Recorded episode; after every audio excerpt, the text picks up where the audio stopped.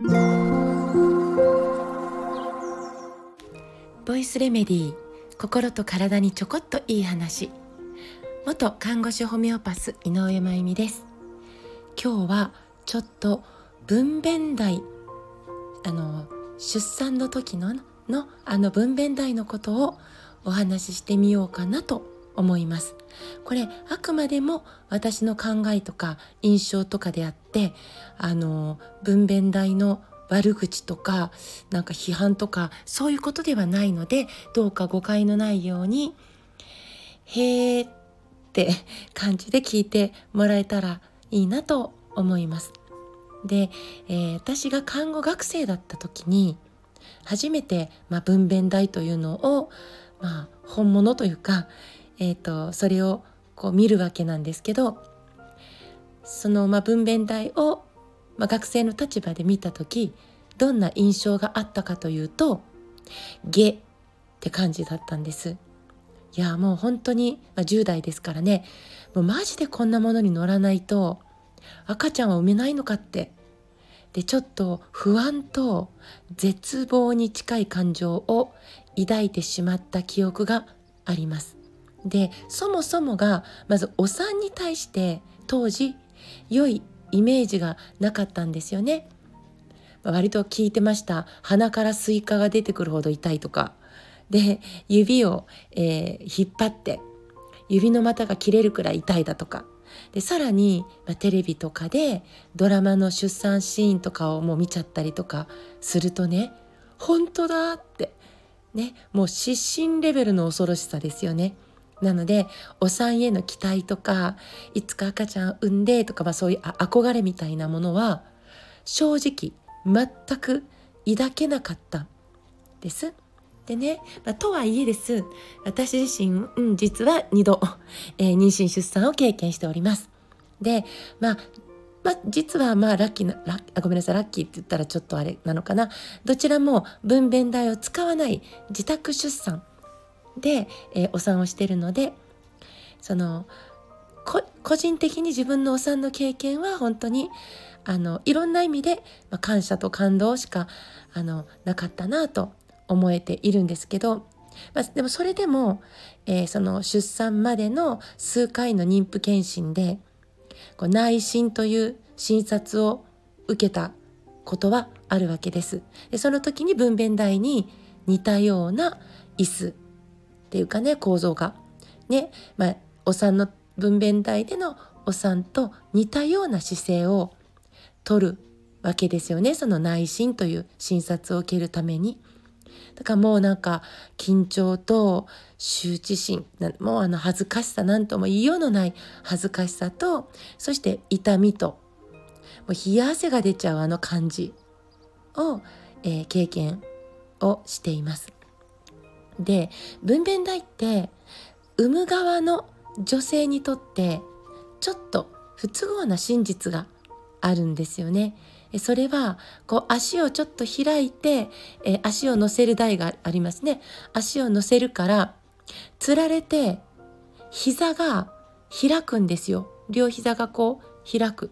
でまあ今座って聞いておられるか、えー、ちょっと立って聞いておられるかわからないんですけどまあ、今でも後でもやっていただくとわかるんですけど膝を開いて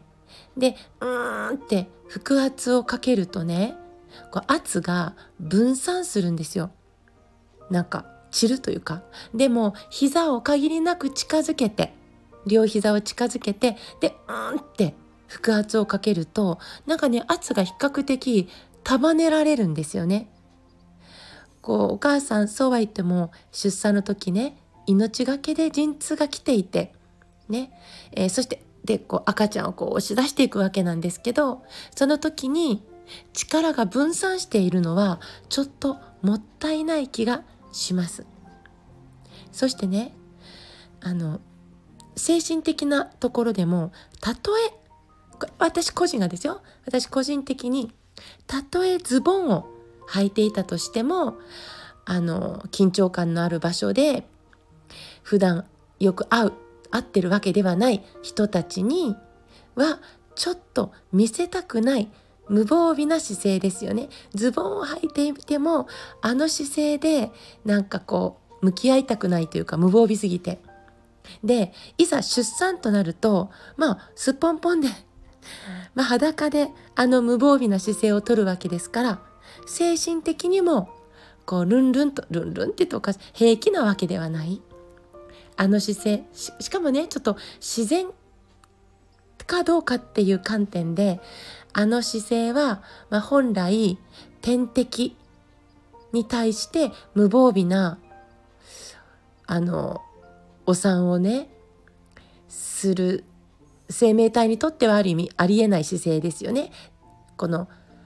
お産そのものって比較的無防備なんでこう天敵に対してあのあの子、え足を開いてもうもろにお産というあの姿勢っていうのはちょっと、まあ、人間はね天敵がいないからいないってちょっと違うけどでもまあいないから大丈夫なんですけどまあとはいえです野生の世界ではありえないかな。でいわゆるこの無防備な姿勢のまま数時間を分娩台で過ごす妊婦さんも少なくないですよね。じゃあ分娩台って誰のためなんだってなった時に分娩台は医療従事者お産を支える人たちにとってはとても便利な道具だと私は思ってます。まあ、足が開かれていてその陰部の状態赤ちゃんがどこまで降りてきているかとかすごく確認しやすいですよね。でこの、えー、天井からライトがしっかりそこに当たっているので視野も明るいのでもう遠因切開とかその後の縫合とか赤ちゃんを取り上げるっていうことだけでなくてねとてもやりやすい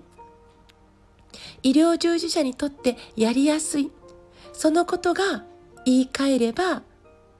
お母さんと赤ちゃんの安全を保障しますよって安全にお産を進めていきますよ安全を守れますよっていうことにもちろんつながってもいると思うので分娩台が悪いという話をしたいわけでは本当に誤解のないようにないんです。ただ、えー、ちなみに70年前まで日本ってほんの70年前まで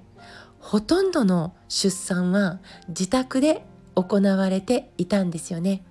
実は。一家に一台分娩台があったわけじゃないです。もちろんなんですけど。それなのにほんの70年前まではお産は自宅だった。なんでできたんでしょう。そんなことが。なんてことをまた、えー、明日もちょっとこの続き的にお話ししてみたいかなと思っています。今日も最後まで聞いてくださってありがとうございます。また明日お会いしましょう。